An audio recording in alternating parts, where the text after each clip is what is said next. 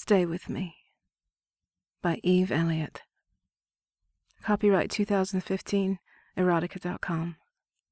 All rights reserved. Read by the author. Prologue Gunshots, popping, pinging, the burst of automatic weapons fire, screaming, shouting, smoke. Alex tried to open her eyes, to will herself back to consciousness. The smoke filling her nostrils urged her on, spiked alarm in that part of her that was still lucid, the part that suddenly, in a blinding flash, felt the searing pain that knifed into her side. Pain like nothing she'd ever felt before. Hot, white hot, lancing through her body, paralyzing her with the shock of it, the engulfing, unending enormity of it. What had happened? She struggled for memory, even as her lungs began to panic against the smoke. The girl.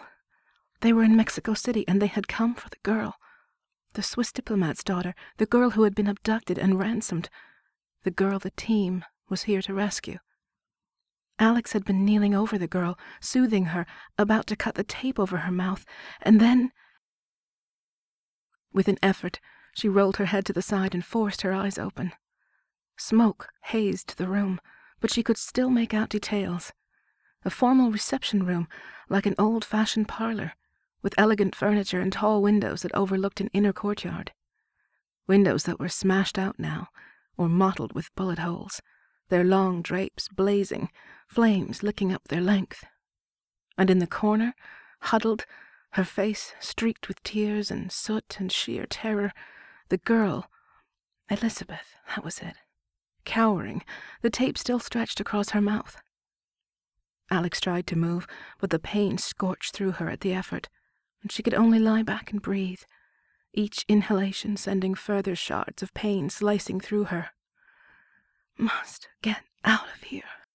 Fire, smoke, gunshots, popping, popping, popping, panicked voices getting closer.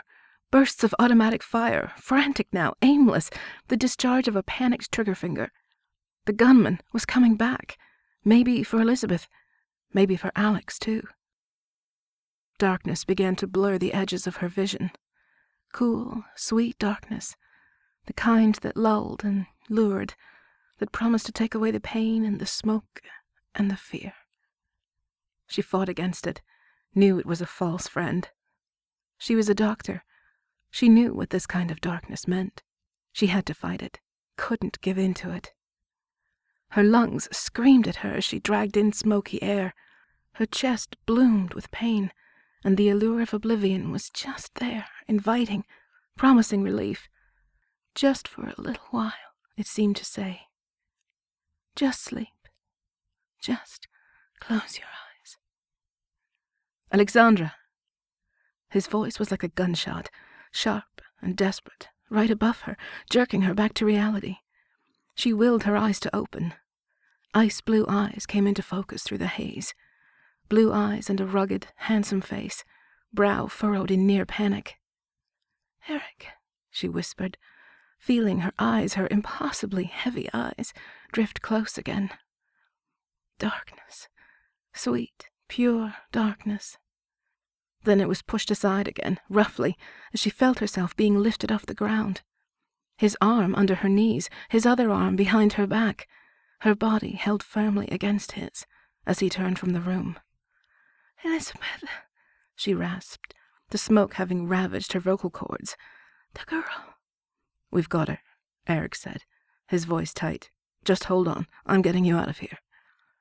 He carried her out into the corridor, and another jolt of alarm spiked through her. Shoot her, Eric! There's. It's okay. It's over, he assured her, looking down into her face. Those beautiful eyes. How she loved his beautiful eyes. Just hang on, Alexandra. He moved through the corridor, dodged the toppled furniture and the broken glass, until they were free of the building. The chill morning air was sweet and pure. She could almost taste it as it slipped into her lungs. Fresh air had never felt so good, so life giving. She struggled to take in as much as she could, but crumpled against Eric like this, and with the pain gripping her so fiercely, she could barely breathe.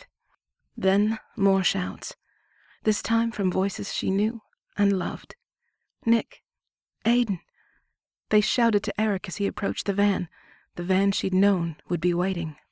The back doors flew open and they were inside, creaking them closed with a solid clunk as the van tore away, tires squealing, spitting up dust and gravel and smoke. Eric lay her down on the floor of the van, its raised ridges digging into her back. He loomed over her, his large body almost dwarfing hers as he ran his assessing gaze over her. He tore open her shirt, and his eyes flared with the kind of panic she rarely ever saw across his stern, stoic face. His hand flew to her ribs, and he pressed down firmly. She arched back in agony at the sudden bolt of pain. She heard her own pitiful cry, saw the panic flare bright and furious in his eyes. It's okay, it's okay. He tried to soothe her, even as her blood snaked over his large hands and dripped onto the floor of the van. So much pain. She'd never known this much pain. Never knew it could be so blinding, so hot. It knifed through her and twisted, igniting every nerve ending she had. She tried to cough to clear her lungs, but her chest muscles had no will beyond surviving the pain. And she was cold, too. So cold now. She felt her body start to shiver against it. She was losing blood, quickly, growing colder as more and more of it drained from her.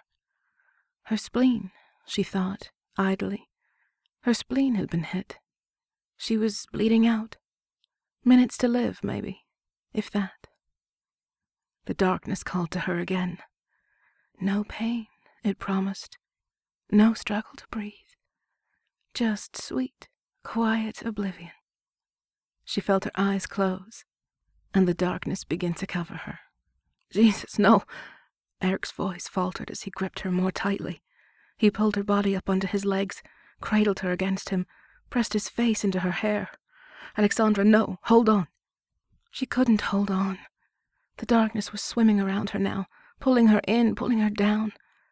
As the van sped through the potholed streets, it lurched and bucked, every jolt sending pain spearing through her again. Voices from up front, Aiden's, or maybe Nick's, saying they were five minutes out. Just five minutes more. She could feel Eric's face pressed against the skin of her cheek, her neck.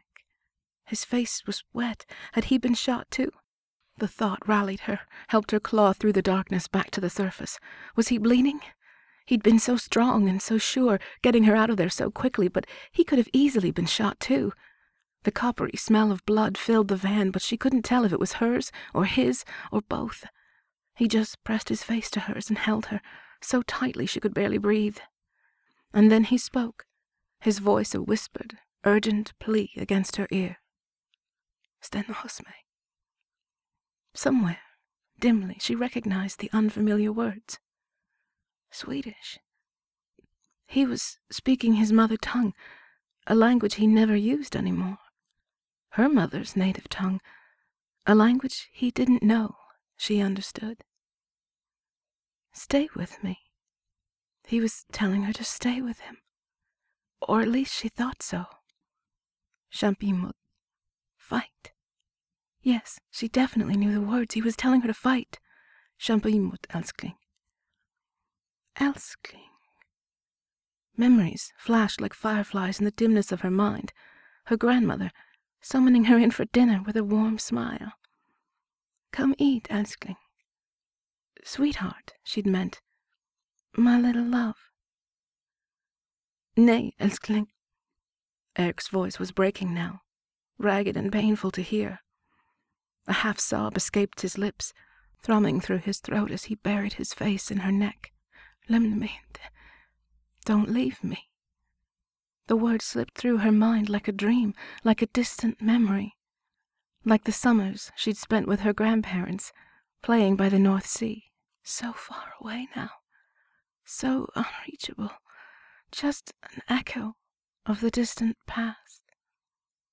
Language, the only memento she still had from that time. No, my love. Don't leave me.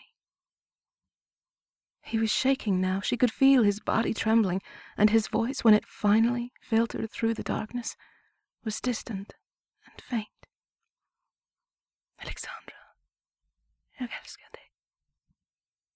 The darkness loomed, engulfed, pulled her down, until she was no longer aware of his face against hers, his arms around her.